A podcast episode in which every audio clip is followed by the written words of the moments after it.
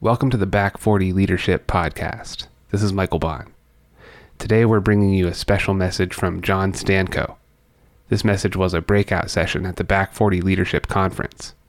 We had several other breakout sessions from other speakers as well, and those messages will be released in the coming days. For more than 40 years, John Stanko has taught and consulted extensively on the subjects of time management, creativity, purpose, and leadership. He has helped thousands of people identify their life purpose throughout the world, while visiting close to 50 countries. After writing more than 30 books, John has launched Urban Press, a publishing venture, while he directs his leadership development company Purpose Quest from his hometown of Pittsburgh, Pennsylvania. I've listened to John speak on leadership in the past, and I can tell you he's deeply wise. I think you'll benefit from his words as well, so without further delay, I bring you John Stanko. My name is John Stanko, and uh, I am currently uh, uh, an author and a publisher, and uh, uh, I have been a pastor. Uh, long enough to know that it wasn't what I wanted to do when I grew up. And my last assignment, I, I, left eight years ago at Allegheny Center Alliance Church in downtown Pittsburgh on the north side. I was the pastor of discipleship, but I. Um, started uh, several uh, companies. One is Purpose Quest, and that is my website, purposequest.com. And I have a, uh, video presentation, six parts, on what I'm going to talk about today. And so uh, I do a lot of traveling. Uh, I will be in uh, Africa for most of the month of July.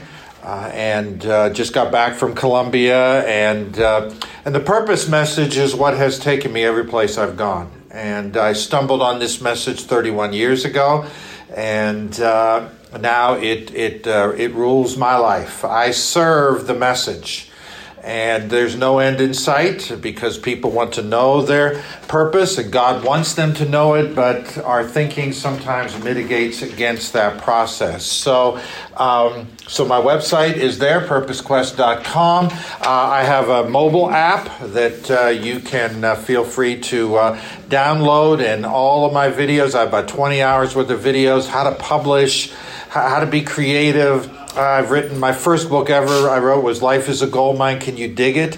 And it contains mm-hmm. the five gold mine principles of purpose, creativity, goal setting, time management, and faith.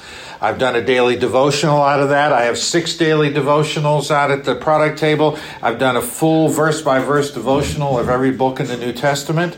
I got a little carried away with writing, and uh, and once I was doing all that, that's when I started the publishing company to help uh, people. Uh, and I thought it was going to be U.S. Pittsburgh, and I just finished a book for somebody in Australia. Uh, took a two books over to South Africa and Zimbabwe, um, and uh, so it's just been a lot of fun. COVID for me was was a, was a bonanza uh, because people were at home, they were writing. Uh, I'm very active on social media all day, every day, and we're going to talk a little bit about that. So people were encouraged. I was encouraging them. They were writing, they were producing, and now they're submitting things for publication. And it's it's really been a a, a great season uh, in my life. But I know it's been very painful too. Um, I am a pastor. Uh, I will tell you right now, you're going to disagree with some of the things that I say.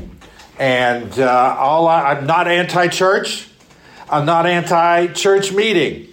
I just want to give us some new ways to be thinking about ministry and about who we are and uh, the church. I thought uh, Pastor Jim said last night every 500 years there's a transition. He said we're in that 500 years, but we don't want to be in that 500 years. we want the Holy Ghost to come and rev things up the way they were, and people flock back to church and, and cover their tattoos, you know, or whatever our mindset is. And I don't think it's going to happen because I don't think God wants it to happen. I think God is doing something else. That's my opinion. I don't have the uh, prophetic chops or you know the authority to uh, to to say this is definitively what the Lord is doing. But I'm not a novice in church work either. And so, uh, so anyway, we're going to uh, talk a little bit about that. I have a book there, Changing the Way We Do Church. Uh, it is my conference uh, special, uh, and it's half price uh, if you purchase it here. So, I let's let's look at Acts chapter six. And I've got it up here. You don't need to access it unless you want to. And it says, in those days when the number of disciples was increasing, what a wonderful problem to have, but it is a problem. because the, I used to have a church pastor friend who used to they used to call the new members up said we welcome these 47 new members and the 6822 problems that you represent. And not just their individual problems now they're going to be intermixing with one another. You have democrats and republicans and and you got all kinds of issues. And so the early church had problems when it, the, the church was growing and it was an ethnic problem because we look and see the Grecian Jews, among them had complained against the Hebraic Jews. Luke is very careful to tell us who was who. And the Hellenists were, were suspect by true Jews. I mean, they spoke Greek. They hung around with people who ate hot dogs. How do we know they weren't eating them themselves? I mean, and if they were and we touched them, we can't do the sacrifices. We so there was an issue here. Even when they knew Jesus, even when they were filled with the Holy Ghost, there was a problem. They complained because their widows were being overlooked in the daily distribution of food. Daily. Mm. Daily. Brothers and sisters, we are the only business in the world that has a compound and a building, and it's open one or two times a week. It's remarkable. We have the most important message in the world. And if you can come at 9 o'clock on Sunday morning, we're glad to give it to you. If you can't, come back next week. Because we are closed. we got to change the way we do church. we got to change the way we think about church. They had a daily distribution. Oh, we, we couldn't do that. That's right. That Our whole concept of church Think of it. We spend maybe 20, 30 hours a week processing a message, deliver it in 35 minutes. Uh, people, it took us five days to process the information. We give it to them in 30 minutes, and we take Monday off and get ready to do it to them again next week. And and th- we got to change think at least consider changing the way we think about church the way we do church. And i know i'm being very colloquially they're very we don't do church. We oh, i know people will correct me. We are the church. We represent the church. I i i think i understand some of that. But so what did the leaders do? They gathered all the disciples together and said we're not going to help you. Not only would it, we're not going to help you it would not be right for us to neglect the ministry of the Word of God in order to wait on tables. So again, they they they said, uh, choose seven men from among you. Now they put the Hellenists who were complaining in charge of the problem. Mm. Not those that they could control or thought like them. They put those who didn't think like them in charge. And they said, whoever you choose, uh, we'll turn this responsibility over to them. We'll give our attention to prayer and the ministry of the word. Now, I don't think that's their 30 hours a week getting ready for Sunday. When they prayed, buildings shook. When they ministered the word, thousands of people listened. God is not anti big. what do you do that when you do it, you shake a building? For me, it's writing. I've got 80 some titles out there of my own. I've got 65 or 70. I've been involved in every one of those for other people. I can do all things through Christ when I am doing what it is that He created me to do. Mm-hmm. That's good. And so I, I shake a building, figuratively speaking. What is it that you do that when you do it, you shake a building? So we become so monolithic. And because we fund the pastor, that's what everybody wants to be. Mm. Now, when people have come to me and they say, I'm called to the ministry, I said, Are you called to the pastor? Well, I'm called to ministry. I said, You called to pastor. Because in their mind, the th- it's one and the same. And it's not. I, I, I, can travel. I can take groups internationally, but you take me in the hospital visitation, and it's like I park in the clergy space, and Jesus stays in the car. Says, "You go ahead." I'll, I'll be here when you get back. Nothing. I resent funerals. My, I'm scheduled three weeks out. What's wrong with me? So I went and got one D-min. This was unaccredited institution, so I went back at the age of 59, got my second one. I still don't like hospital visitation. But I've taken 350 people to Africa. There's a school in Kenya named after me. Because when I do that, God goes with me. Now we're going to talk a little bit about that. Now, this proposal pleased the whole group, and they chose these seven men. Now, what do we call these seven men? What's their title? Deacons. They're deacons. Because we have taken this passage to mean that this was, this was a role that we were to have in every church. And I'm not against that. However, I would present to you that this is an example of wisdom when they confronted a problem they had never confronted before. And it's more of a guiding principle because we've never had bus transport before. We've never had the internet before. We've never had gay families with kids before. We are going to need the same wisdom they had in Acts 6. And the answer isn't to appoint a deacon. Nothing wrong with deacons. But that was the answer to this problem. What is the answer to the new problems? We got to get people off their phones. It's not going to happen. so, how can God give us wisdom that we can be on their phones too? No, no, you, you. Pastor just talked about repentance. My grandmother had 13 kids, taught herself to read English. My grandfather never learned. He was a coal miner in Latrobe. And my grandmother didn't have a phone. It was cute. We'd call the neighbor. They'd say, Can you could you go get Anna Kraus? And they'd step across the little culvert where the outhouse stuff ran.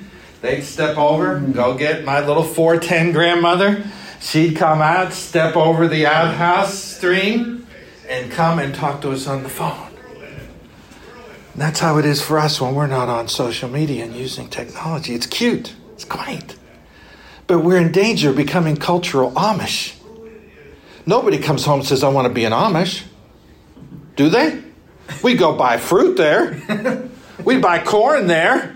We walk, look at the buggies. Oh, God. Horses. Look, look, look, grand, look, grandchild. Look at the horses. But nobody comes home and says, Dad, I love the straw hat. I just think I want to be an Amish.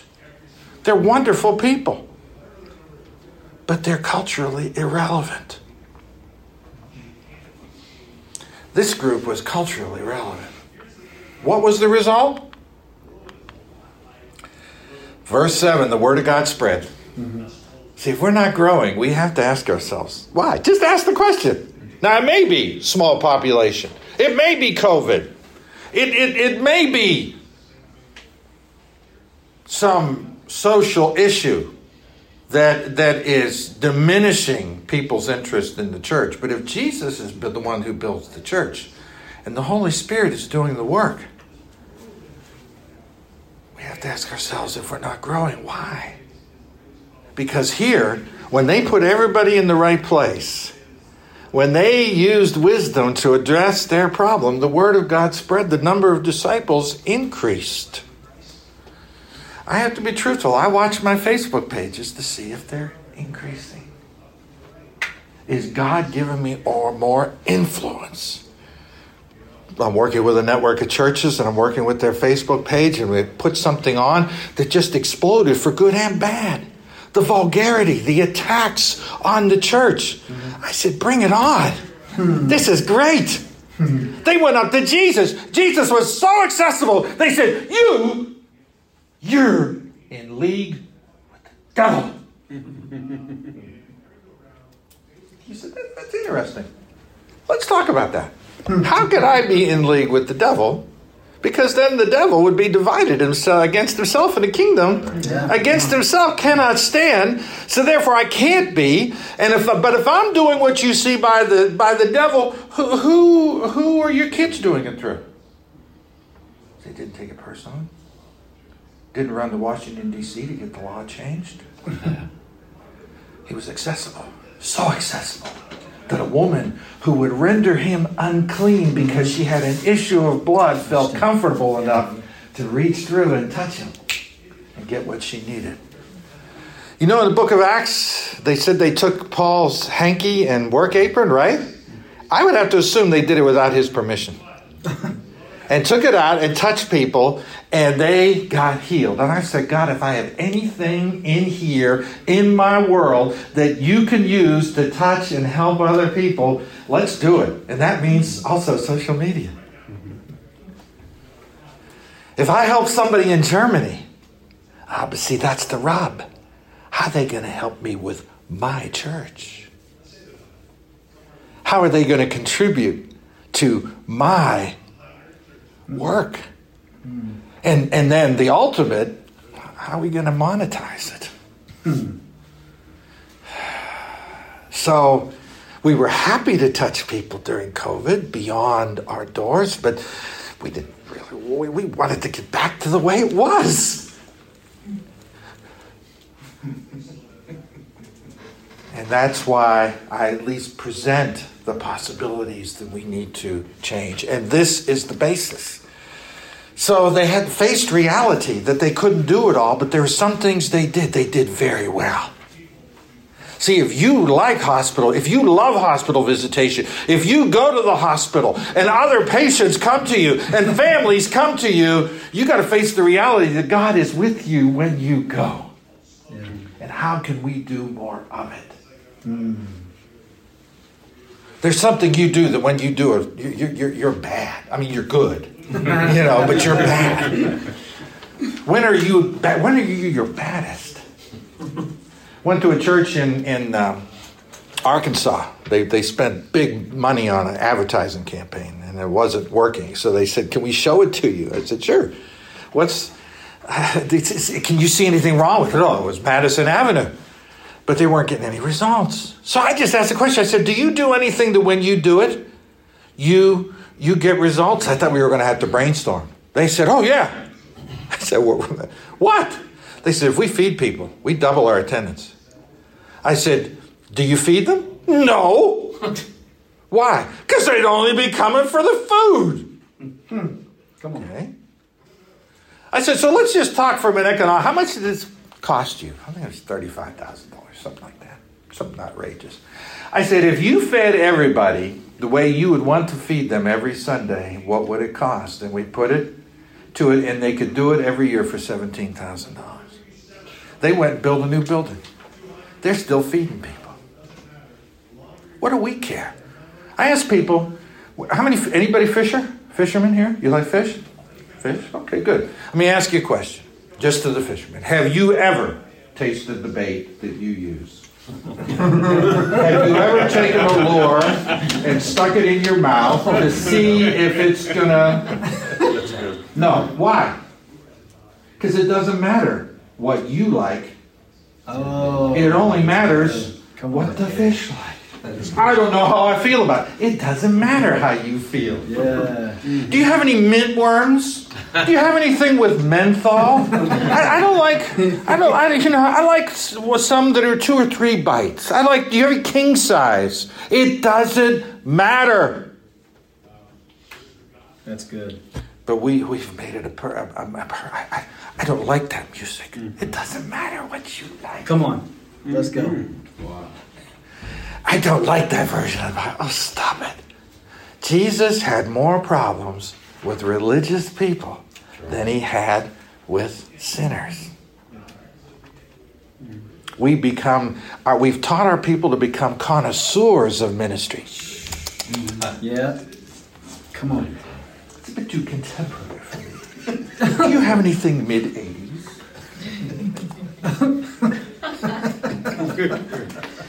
And it's not about them. It's not their church. It's not my church. It's his, His church. church. Yeah.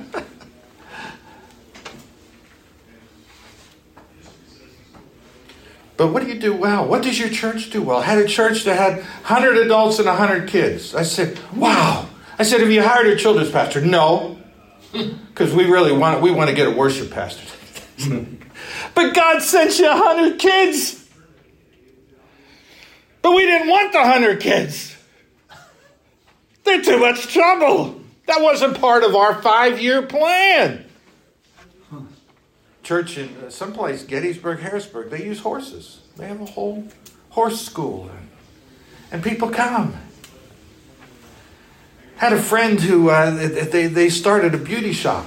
And while the people were in the, the chair, they had TVs every place. They would show TD Jakes and they had Bibles and they, they, were, they were doing more ministry than any church was doing. But they didn't like it. And the pastor had a problem with it. so they shut it down. Because it's not happening on Sunday morning. I had a friend in, in Orlando, no, uh, not a close friend, an associate, let's say, Joel Hunter, um, started a Monday night service because all the Disney people work on weekends. Became his biggest service. And Monday's my day off. We don't want Monday to work. Sunday is the day of the Lord. And we want something new, but we want to keep doing what we've done. Mm.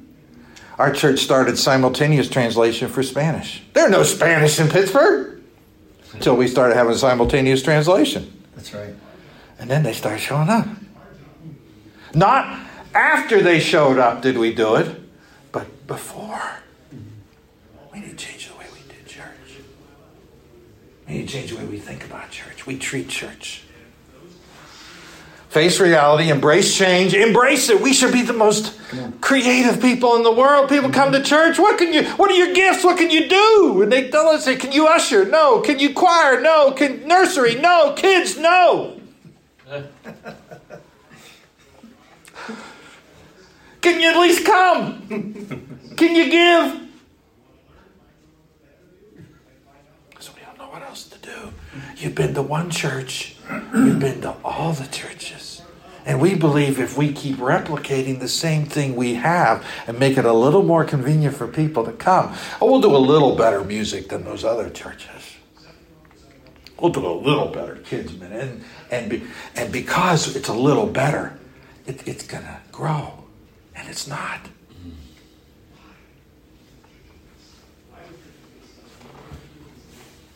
Embrace change, and we're spending way too much time trying to solve problems.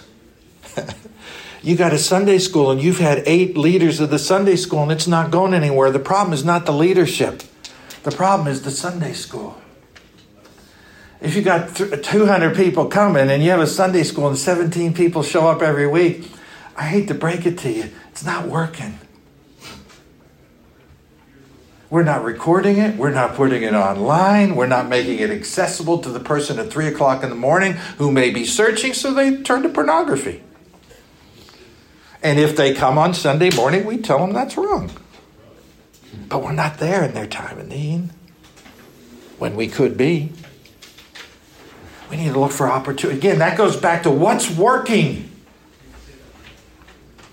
See, after church, we give out food back, and we get eight times the people that come to church. And we put a little New Testament in, or we put a track in, or we pray for people. But that's that doesn't when when somebody asks us, "What are you running?" That doesn't translate. So therefore, we don't do it. Plus, Sunday afternoon, exhausted.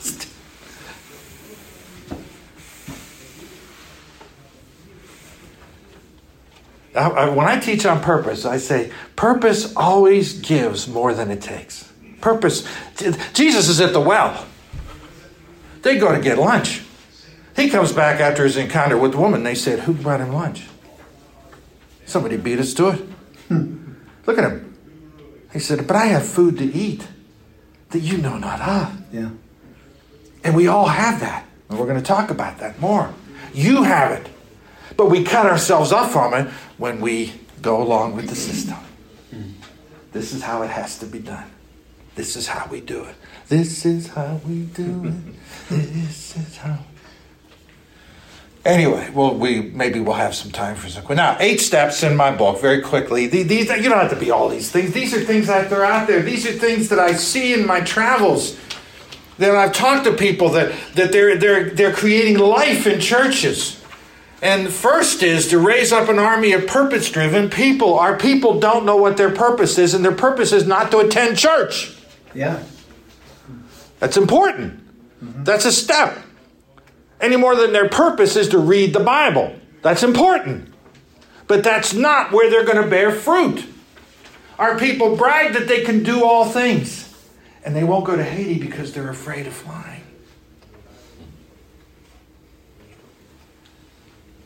They won't paint a picture and give it to somebody because the picture is not very good. They know how, they, they, they were a lifeguard, but they don't think teaching people how to swim is very special. That God could use that. They're terrified. They're terrified because we're terrified. Oh, we are. It disguises itself. That's why we don't go near social media. We're terrified of our inadequacy. I'm not a good speller. I, I, what would I say? I don't have anything. Who would read it? I mean, it's. so I don't believe it. No, it's not that we don't believe in it. We're terrified. Why don't you jump from a nine story building if you could do all things? Because there's a big mat down there. It'll be okay. No, we're terrified. And that's a good thing. But the terror, just because we quote, God has not given us the spirit of fear, doesn't mean we aren't terrified. And we've helped. Go for it, but don't, don't, don't go too far. Do what God wants. But have you, have you, have you really prayed? Are you sure? I thought I was. But I'll just stay here. I get it. I get it. The safest thing is to be here and help the thing run. Okay, I get it. Purpose. Freed from trying to be who they aren't, released to be the fullest, best expression of who God created to be. We're going to see very simple steps to help people do this. Mm-hmm. What I'm saying is make church more about the people. Jesus said the Sabbath is, wasn't created to give God something, it was for man's benefit. If we're having meetings, are people better when they leave than when they came in? Hmm. And if they're not, do we have the courage to ask, what can we do differently? Well, I got through the word. And? See, people in my church, and I'll be preaching next week, and people come up and they, they're careful because they say, I really enjoyed your word. I said, What did I say? you heard what Mel said. People forget, but but I, I am next weekend. I'm going to preach the same message I preached 12 years ago. One of the pastors wrote me and said, I said I'm going to preach on Samson. Samson. He said, "Oh, I remember when you preached the last time. You said this, and I still laugh about it every time I heard it 12 years ago." Every, every time I preach, what am I trying to produce in those who hear? How can they, not just, I got through the outline. Read your people. And if you see them, put their elbows on their knees and rest their head in their hands, you lost them. You, you could be preaching fire. I mean, mm-hmm. but you've lost them. You got to face that. Why? You went too long. Again, that 20 hours of preparation to give people 25 minutes. And they're drinking out of a fire hydrant. And Johnny's squirming next to them, and they got a they got a page from the uh, from the from the nursery, and and grandma's in the nursing home and they forgot to bring the lunch where they're going next. Ah, but I got through the word. And we'll get to do it all over again next week. Make it more about the people. Second thing, equip people to perform missions, to launch business ventures, and to carry out any other activity that the purpose dictates and faith allows. I was in again in Arkansas. I stopped preaching and I said, How many of you have you here There were about 400 people. I said, How many have thought about writing a children's book? I don't know why I asked. that. I've never, I don't do that. It's the only time I've ever done it. I said, How many have thought about a kid's book? It was in the context of the message. About 75 hands went up. I said, How many of you thought about illustrating a children's book? About seven, eight, nine hands went up. I turned to the elders and I said, We should have a seminar here on how to write and publish and put together a children's book. And I'll never forget the look from the stage was, Why in the world would we want to do that? What do we care? They want to do that? Well, because, because here we preach the word. And that's good to preach the word. But a Saturday afternoon seminar? And I don't do Saturday morning anymore. If I do Saturday afternoon, Saturday morning people do the hair, they do go to the soccer games. Saturday afternoon works, but we've never done Saturday afternoon. I don't, I don't want to particularly do Saturday afternoon. I like my Saturday afternoons off. Ah, but remember the bait. It's not about you. It's not about your preference. How can we equip people? How, how can we be training them? We'll talk about that. Help leaders be productive, not just titles in their role as they oversee Holy Spirit chaos.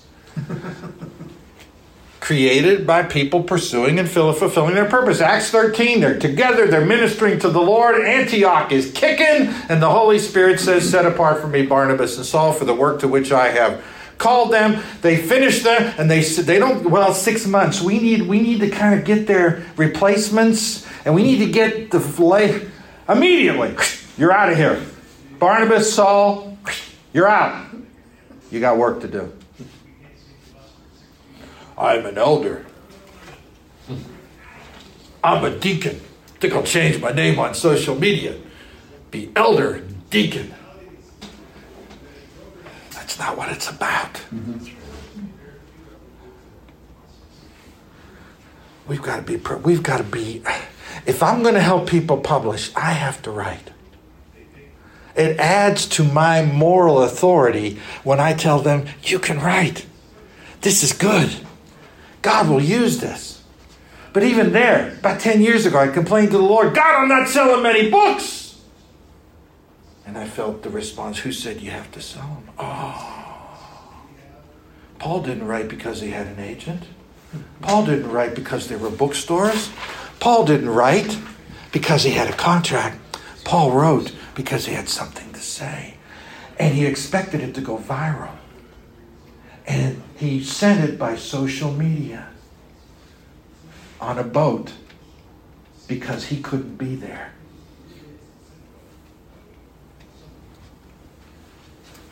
So you, you catching? Mm-hmm. Yeah, yeah. See, some of you could have a thousand friends, but 50 in your church, and you'll neglect the thousand friends because you want those 50. And then 10 of them don't come one Sunday, and it feels like our left arm has been cut off. I know the feeling. It's terrible. Because you've prepared this magnificent spread, and nobody comes. There was a soccer game. There was a Steelers game. Whatever. Help leaders and governing bodies move from attitudes of ownership to attitudes of servant leadership and stewardship. We don't own anything. I don't own the church. And, you know, we put elders and deacons in place and we don't train them. And we, they have, it used to be the leaders were made in the church and sent out into the world. Now they're in the world, made in the world and sent to the church, and they don't have the right mentality. Yeah. We need to run it like a business. True, to an extent, but not true. And what are you doing as a leader to lead people into the community? I, what the, our elders voted to have early morning prayer, and they never came. what they were voting was, we want you there. We feel better yep. when you're there, but we ain't coming. too early. We have jobs. That's that attitude. We need to raise some money. Well, let's ante up about 20% here before we go to the people. Oh, God. Oh. I'm an elder. So what? Really? So what? I fired all my elders when I was in Orlando. I thought I don't need any more ideas. I need I need workers. Yeah. Creativity is not the issue. There's plenty of need. Who's willing to put their hand to the plow? Develop services, Sunday schools, kids' church, youth meetings, and even committee meetings that people want to attend because there's, spirit, there's a spirit of excellence in the unexpected. Not Toronto blessing unexpected. I'm not against that necessarily, but I don't think people have to cluck like chickens to, to have a sense that God really met us.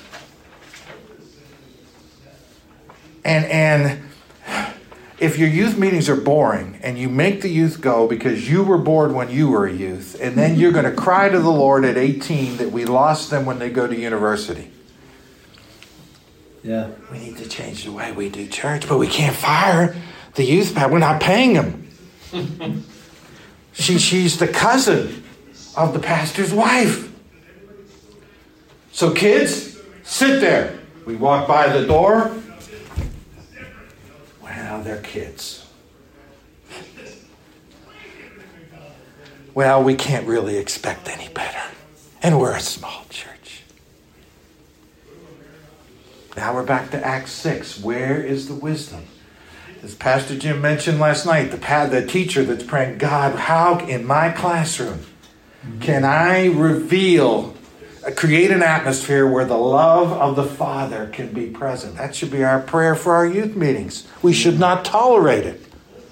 If we got to drag the kids, if we got to drag the youth, when they don't have to be dragged anymore, they're not coming back. We need to change the way we do church.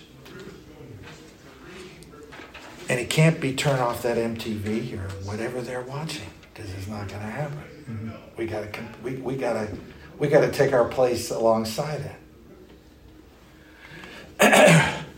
Move from fads, copycat programs, and trite and phony rituals, traditions, and doctrines to innovative initiatives in the spirit of but exceeding the results of the early church. I think the back 40 is innovative. I think this is cool I think you know giving the people who come and I think I think I think we all should be not how can we do the old. We we started to do the Sunday sidewalk. We're in an urban church. Man, it exploded. And we were going to visit parents that we knew were not going to come to church. But it, it just it worked. But it was messy. Well, we want to go, you know, to, to Willow Creek and see what they're doing and what we can buy in the curriculum and bring it back home. Nothing wrong with that. But it should have our fingerprints on it, it should have our hands on it. And, uh, and this is, you know, I, I do a lot of work in our urban community. I'm very well known in the black community in Pittsburgh. And our, our urban churches have more tradition. Ushers have to dress a certain way people sit in certain places because mm-hmm. that's the way. Now that the attendance is dwindling, it's COVID, it's COVID, it's Donald Trump, it's Joe Biden. The church grew with Caesar, and we're saying it's Trump and Biden's fault. Mm. Caesar crucified people. But anyway, address and meet the needs of children, ethnic minorities, and women around the world.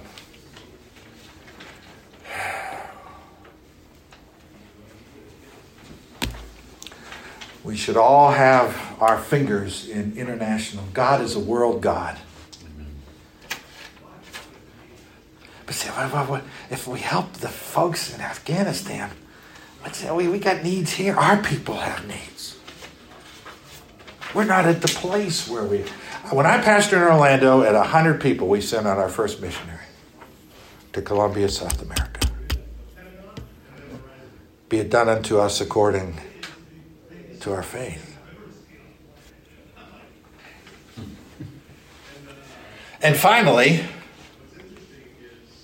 treat social media like it is more than a church bulletin in cyberspace. Come on. If you only use social media to make sure people don't forget the youth meeting or the prayer meeting, then it's no different than the church bulletin. There's no value to them, there's value to you. I need you here, and I'm going to do everything I can to ring the bell. I can't ring the school bell anymore. I can't ring the church bell, so I'm going to read the social media bell, and that's the only time you're going to hear from me. Mm. Wrong, wrong answer. It's not what you can get, but what you can give. Yeah.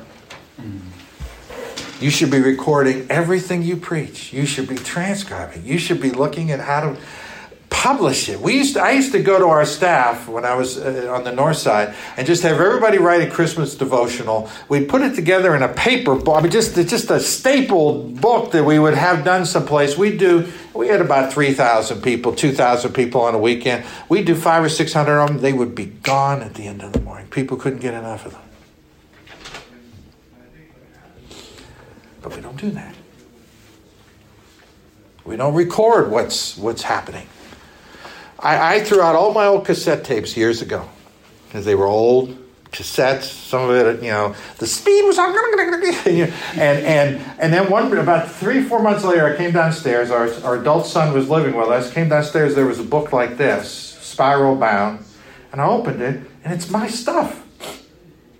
And he had gone and gotten the box and transcribed them all. And I'm reading them. I think this isn't as this is pretty good. That's what got me started towards starting the publishing company. And the Lord spoke to me and said, You don't value what I give you. It's like hmm. rainwater that comes and goes away, and I need a new message for next week because that's how we do church, even though the people didn't get it last week. Hmm. Oh, the social media is a gift of God. I'm fasting from social media. No, you're fasting from bad social media Yeah. because you're not helping to direct the conversation. Mm-hmm. We've all said, oh, we've, if only one person was helped, if only one person was helped, it was it was worth it. Why don't you do more social media? Oh, only six, seven people liked it. It wasn't, you know, didn't seem like a good investment in my time. we need to repent. Now, throwing lots of stuff at you. Let's just do some very simple strategies. These are things you can do no matter what size church you are, and they will address those eight steps. Not mean necessarily all of them, but you will start to see movement in those areas. First thing is devote more time and effort to leadership training for yourself and others. Brothers and sisters, we have assumed if we became better theologians that we'd be better leaders, and we're not. We have a leadership we have to face, we have a leadership crisis in the church. We ain't got no lack of preaching. If another preach message could help us, I'd be for it. There's never been more. You're not David Jeremiah. That's who that's who people are watching. Mm-hmm. You're, so don't try to be. Mm-hmm. You're not TD Jakes. So don't try to be. But be a better leader. Mm-hmm. See, we ignore the human dynamics in our teams. We don't know who the detail people are, who the relational people are. We haven't done any uh, training in how they can work more effectively together. We haven't done any training in creativity. You need to have some leadership training. And that and John Maxwell's not going to cut it. That's right. I'm sorry. I love John. And his stuff's okay, but it's cotton candy. There's a whole lot of other stuff out there. And and I and, and it's and it's leadership. It's uh, we, we- again we've assumed if I was a better preacher, I'd be a better. When God's going to raise me up and everything's the streets are going to be paved with gold, and it's not. And we we we don't engage people. We don't put the people first. We put the people. How can you help us do this thing that we believe we're supposed to do? And our men are lost in space. They are. They'll, they'll usher, and that's about it. I take missions teams, 12 women, 2 men. I speak at some men's groups and they're young men, and I think I'm in an old age home. They have food. We haven't engaged them. They're not involved with our kids. They're not involved with our youth. And so we need to do a better job of engaging people. We need to do a better job of listening to them. What see if you're preaching and the Holy Spirit is in, and I believe He is, then the Holy Spirit's speaking to your people. What's He saying? Do you know? What's He stirring up in their hearts? But we very often don't know because we're off to the next week. Or we're doing hospital visitation. And that's reading, there's education, mentors. And we, we, we, need, we need people who will challenge us. We need to learn how to think. See, we're waiting for the Holy Ghost to bring a transformation when Romans 12 says the, reforma- the transformation will come from the renewing of our minds. And it's not just education, it's breathing new life into that education. I'm trying to give you new thoughts. Oh, I could do that. Oh, I never thought of that. That will impact your behavior. You will go and do different things because you were thinking different things. So those are ways. I mean, you can, you, we can't all go back to school. Although that, you know, if that could work, I'm, I'm all for it. But you're going to need some inputs, not just where the Bible is concerned, but where leadership is concerned. It's point number one. Number two is appoint a purpose pastor to oversee the process of hearing from the people. So, how are you going to know?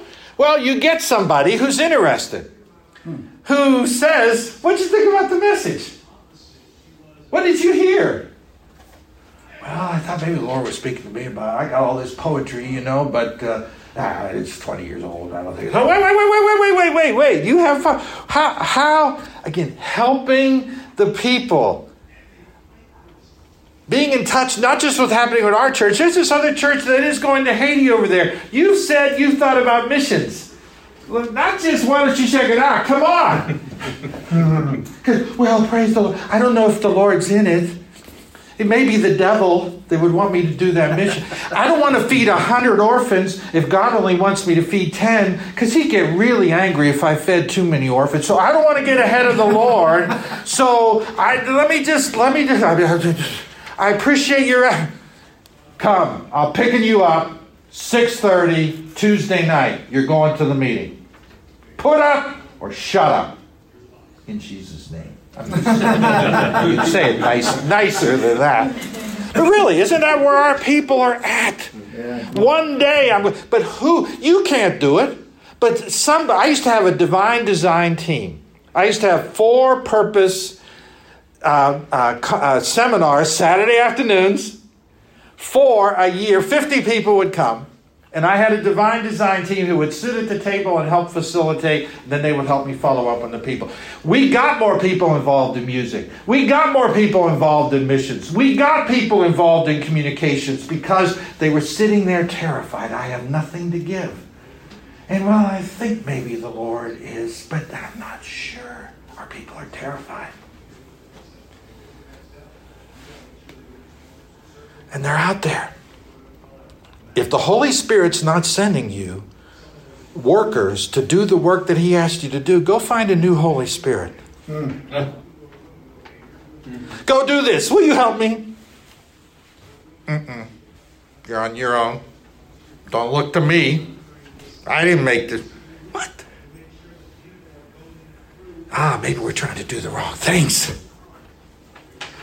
I'll go back to I used swimming earlier. If, if you have a swimming coach in your midst, you don't have to build a pool. But if you find out you have nine swimming coaches, hmm, God's saying something. And the purpose pastor can help you sort it out. We're going to start a swim league. And our coaches, you don't have to worry about your children being molested.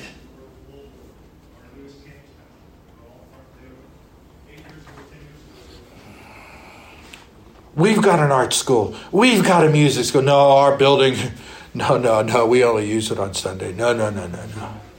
And then gay people are going to come, people with blue hair. We're not going to be able to control it. So, nope, nope, come for the preaching or don't come at all.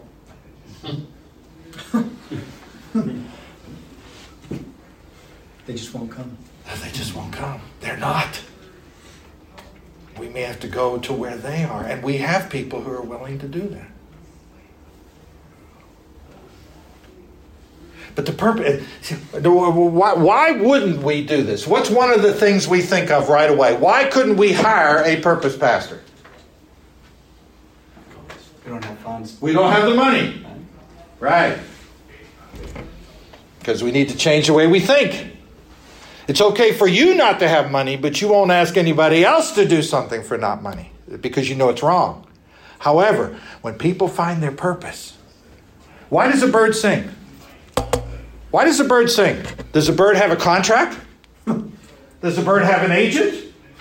Does a bird getting paid? Why does a bird sing? It's a bird. Yeah. And God made it to Sing. Yeah. It's his purpose. Yeah. Now it doesn't jump rope. It doesn't write poetry, but it sings. And if we find what people do to sing, they'll do it for free. You're proof. You're evidence along with your spouses. Who you drag into it for no remuneration. You expect them to do it because of the covenant and. Oh, there's a purpose pastor sitting in your midst who could hear your message and start to think, who? Sometimes you can look around and know God's doing something in someone's life. But you're busy finishing your message. You can't do it. Somebody can. And then engage the people and help them overcome their fear.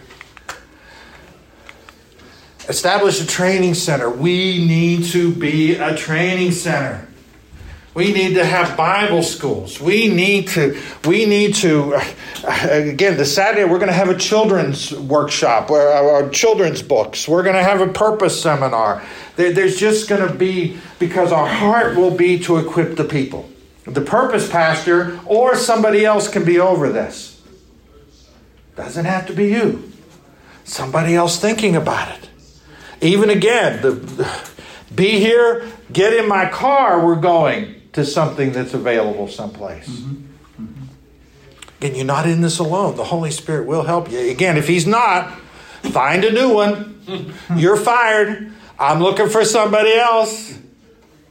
And we know that's not true. We, say, we always say Jesus will build the church, right? Let Him. But let Him do it His way. And an appointed technology pastor. This is a big one. Is a big one. Because I say the technology pastor has to be separate from and almost equal to the senior pastor. Red alert. We're not going to have this church run by technology. Case in point, I'm not criticizing. But last night, Mel turns and says, How can we get questions from the people online? That's not Mel's issue. I mean, Mel's at least, but if somebody's running that, they've thought about that. That's their flock. Mm-hmm. And they don't have to have permission to do it. They're getting tweets, they're getting posts, and we can stop 10 minutes before the end. We can even do it on Sunday morning. Oh, no, we can't. No, that's too sacred. That's too holy. The Holy Spirit will be so offended. Didn't the synagogue, wasn't the synagogue interactive? I've been in Kenya and I've preached at a big church and I take questions after I preach. on a Sunday, my God, you are radical, Stanko. You're already contaminated, so don't run for the door. I mean, just, you know, it's, why not? Why not? If people aren't going to get off their phones and some of them are watching Facebook and some of them are playing games while you're preaching, how can we turn that in our favor? So if you have a question, submit it to this, and we have somebody, and five minutes before we end. Are there any comments? Anything I didn't make clear? Because it's more important that people connect with your message than it is that you finish your message. I preached on Samson once, and a woman came up to me and said, My son thinks you were talking about suicide. It's okay because Samson killed himself at the end. And you want to say, Oh, come on. No, legitimate. And I was there. She felt comfortable enough to come talk to me, and I was able to talk to him. That's why I say it's our friend. Mm. That's why I say God sent it to us. This is a gift. Amazon saw it, the pornographer saw it, Facebook saw it. We still haven't seen it. We see it as the enemy.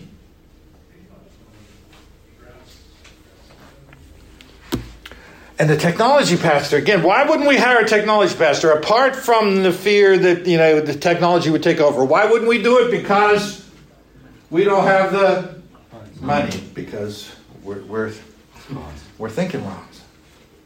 We want our young people to be involved, right? You think young people could do this? Yeah. But but they're gonna see Acts six, they turned it over to the Hellenists. Said, lay hands, we turn this responsibility over to you. We want them, but we want them on our terms. Hmm. Our way. This is our bait. We appro- this is official, approved, certified, prime worms. And anything else, we're not we're not really for. All right, that's it. So let me t- let me take some questions, comments. I just wanted to make sure you said this changing the way we do church. Um, this is another success in Babylon. We're, struggling because we're in Babylon. We're not in charge anymore. We and we want. We're hoping Donald Trump, somebody, can help us be back on top, where what we say goes. and it's not going to happen. We have to learn how to thrive in a spiritually hostile environment, just like Joseph and Daniel did. And it's weird. You got to talk a different language. You've got to learn different customs. You can't be in control. And then I've got tons of purpose material. The, the Proverbs 31 men, the husband of the Proverbs 31 woman, what were his characteristics? And these are examples of it in, in the Bible. Not the heavyweights, not David and Paul, but, but others, lesser lights. Because our men are sitting there because they can't preach like T.D. Jakes. They're not preaching at all. And the power of purple, women of purpose in Scripture. But I got I got other stuff out there. Other, but my app, my website, it's free. You don't want to buy, go. But that's part of your leadership training, not just my stuff. The stuff that's out there. That, that, and it's not just leadership is not just again how we can tweak church to get more people to come. And I'll tell you, Texas people will go to church even if it's bad. They won't do that in Pennsylvania. They'll do it in North Carolina. It's not called the Bible Belt for nothing. Mm. And we see the pictures of the buildings. And, you know, there's a church, Park Cities Baptist in Dallas where I visited with my friend, built a new parking garage. One of those that when you pull in, it says level five, there are 372 spots available and 60 filled. What? Hmm. What? That's the money they have.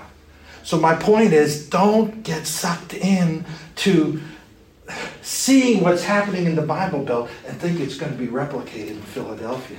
It's not. We can't even afford the land, let alone the, the, the parking garage. Okay, some questions. Yes. Build a profile for a purpose pastor.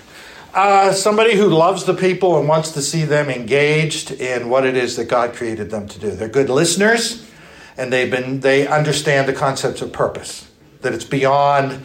It's not assimilation. It's not how can we get these people involved in the few things we have in the church. How can we assist them? They may lead it. You may have somebody in this church that wants to do foreign student mission, ministry, and let's help them. We need six host families. We need six host families over Thanksgiving because these Chinese can't go. We want to go to China. China's come to us. So we want to be somebody who cares. Somebody who, who isn't afraid to go out now. What, what's, what's God saying to you? And, and my heart. Now, the church doesn't have to help them, the church just has to be mindful. We, we can't help you start your youth center, but we can pray for you.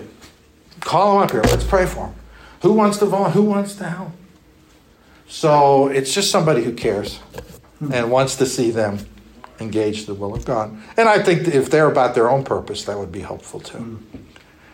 Yes, someone, someone else. You said record everything. I mean, is there? What about the QC? What about the quality control? Ah, what about it? I'm just asking. I mean, but in Act 6, they didn't seem to be concerned. They chose the best people they could. Okay. And I think, again, we have to. the Pirates have to play tonight, even if they don't have an all star first baseman. Sure. Somebody has to fill the position. But we're always mindful that if somebody better comes along, somebody more anointed, then we're looking to make adjustments. See, when I was a pastor, if I got somebody to do nursery, I didn't want to see them again. Because they may tell me they didn't want to do it. Yeah. So I didn't care whether they were happy or not. I didn't care whether they were fulfilled or not. I just needed somebody to fill that space. So I, when your people are in purpose, the Holy Spirit is partnering with them, and you have a better chance of quality than somebody who's assigned. Oh, I got to do my Sunday school lesson. It's Saturday night, nine o'clock. and you want somebody that is living it. And if they're not there, then you have to ask God, what else do you want us to do? How else can we do it? You talked about like having different things for people to do, like the book writing. Right. writing The training, right? And, but that, that for them is like fun stuff. Yeah. Now. The joy come to that of the Lord is our strength. The joy of the Lord. We But I want. mean, you know, they're not, they're not absorbing the teaching that they need, but they're coming to the fun things. Yeah, I, I would differ. Well, I'm not disagreeing, and I'm not saying they do that. They, but if somebody came Saturday afternoon and would never come to your church ever, would you rather them not come that Saturday afternoon? What if they came "Not. I thought they were all ogres here. This feels pretty good." Oh, wait, I have a nephew in town, niece in town. We don't know where to go. Maybe we'll come here because I know they go to church. All I'm saying is that we supplement what we're doing, the expectation that Sunday is going to meet everybody's needs. It's not.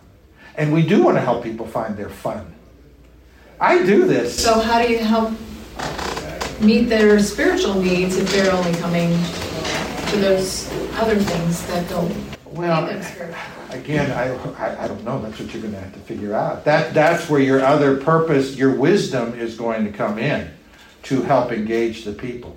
I, I'm not, I- I- to me, the fun things, what I was talking about, we're offering it for the people in the church and we are opening it up to the community to see what happens.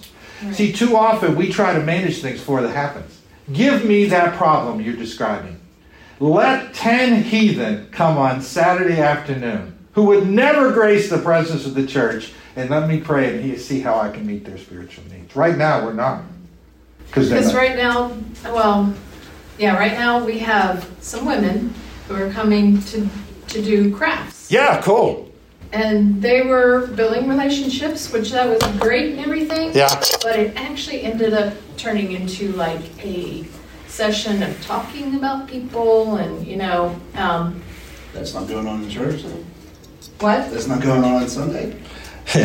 Right, but I mean, it wasn't character building. Sure. It wasn't really, and you know what I mean. It, and So what did you do? Did you shut it down? Didn't come to church on Sunday, Did you or shut- didn't come to a Bible study or whatever. So did you shut it? I'm just asking. I didn't shut it down. You didn't. No, but Play some music then. I mean, you know, to see, play with it. They're at least on the grounds. It would be no different than going knocking on doors and seeing, in my mind, who the Holy Spirit was working in. Do a devotional.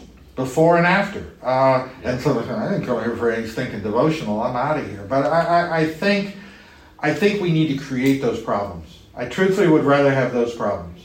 Right. I've, I've been on the other side where I just couldn't get people to come to anything. If I, I, I it, and so let, let them come and let the people who, whose purpose it is see see how they can get involved and what what creative thing they can do there.